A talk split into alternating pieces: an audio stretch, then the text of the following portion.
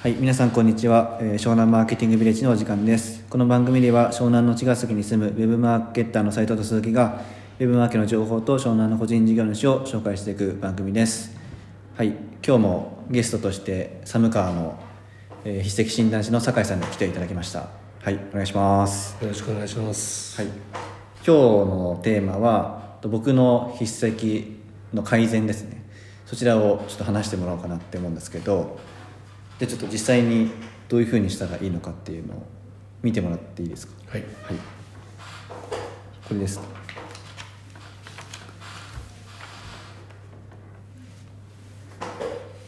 そうですね。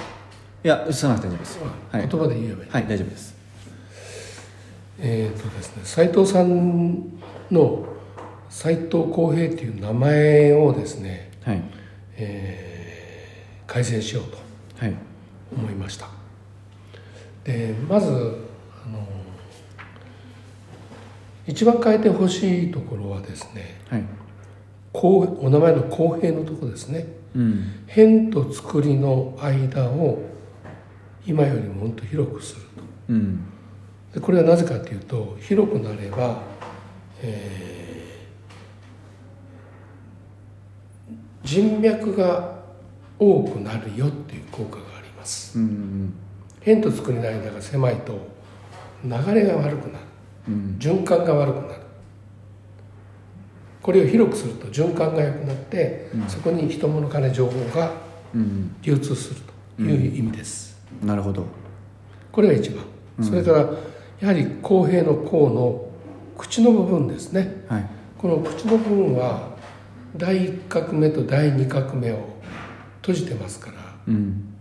お金で言えば入ってこないですねああなるほどでも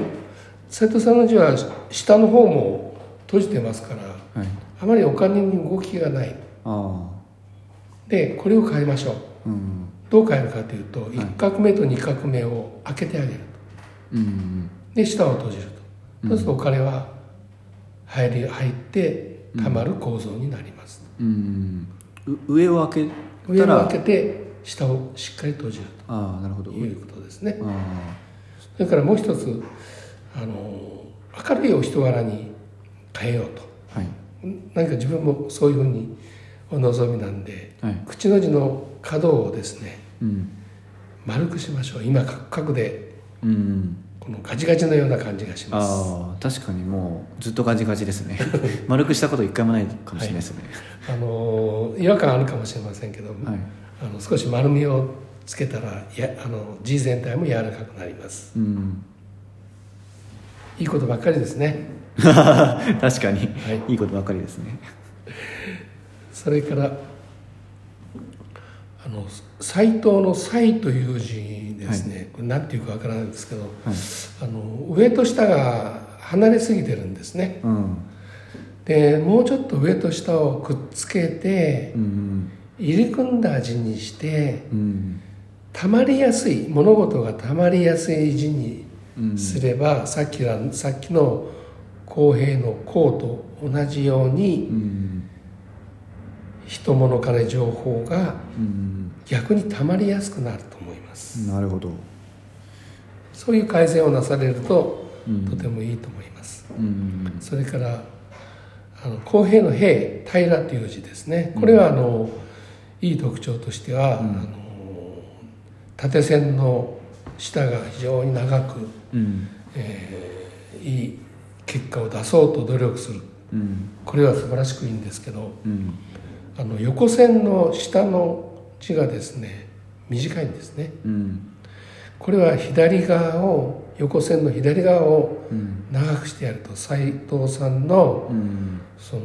頭の良さっていうのがうんバーンとクローズアップされるああなるほどそういうことを変えられると、自他ともにあの素晴らしい、うんえー才能が発揮できると思います、才能線ですこれは確かに僕の平らは現状では下の横線が短い感じそうでですすよねねはいこれを長くするっていう感じですそうですねうん、まあ、こうやって変えることでなんか無意識の状態がちょっと変わるような感じなんですかね。変わりますうんあの字はですね最終的には無意識で書くようになるんですけどうん最初は今私が言ったその改善というのは意識しないと書けませんうんであのこれまでたくさんの人に改善を指導してまいりましたんですけどうんあの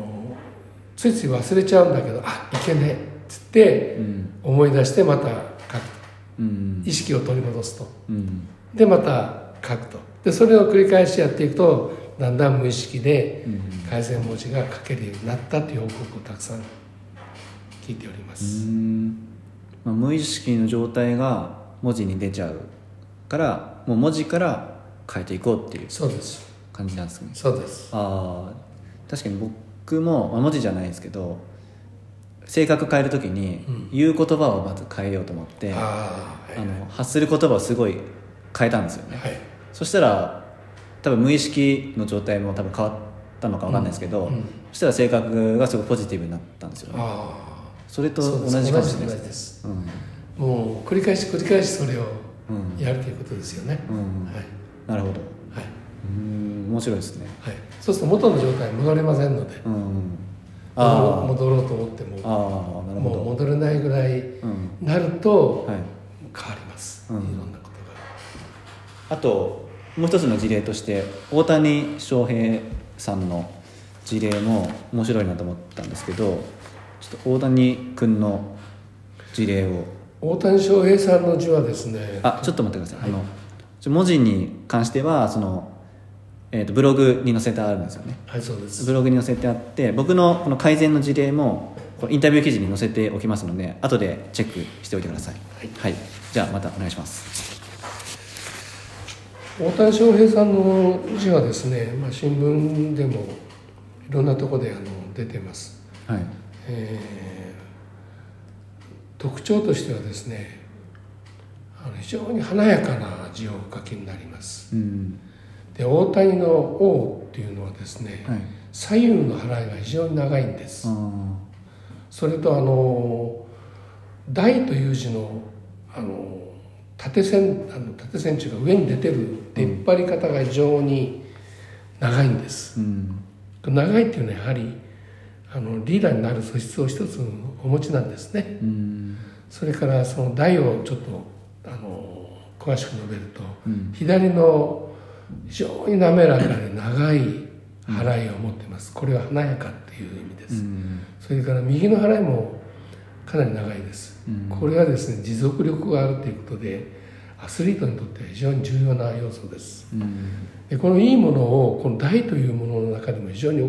しっかりお持ちになっているということですうん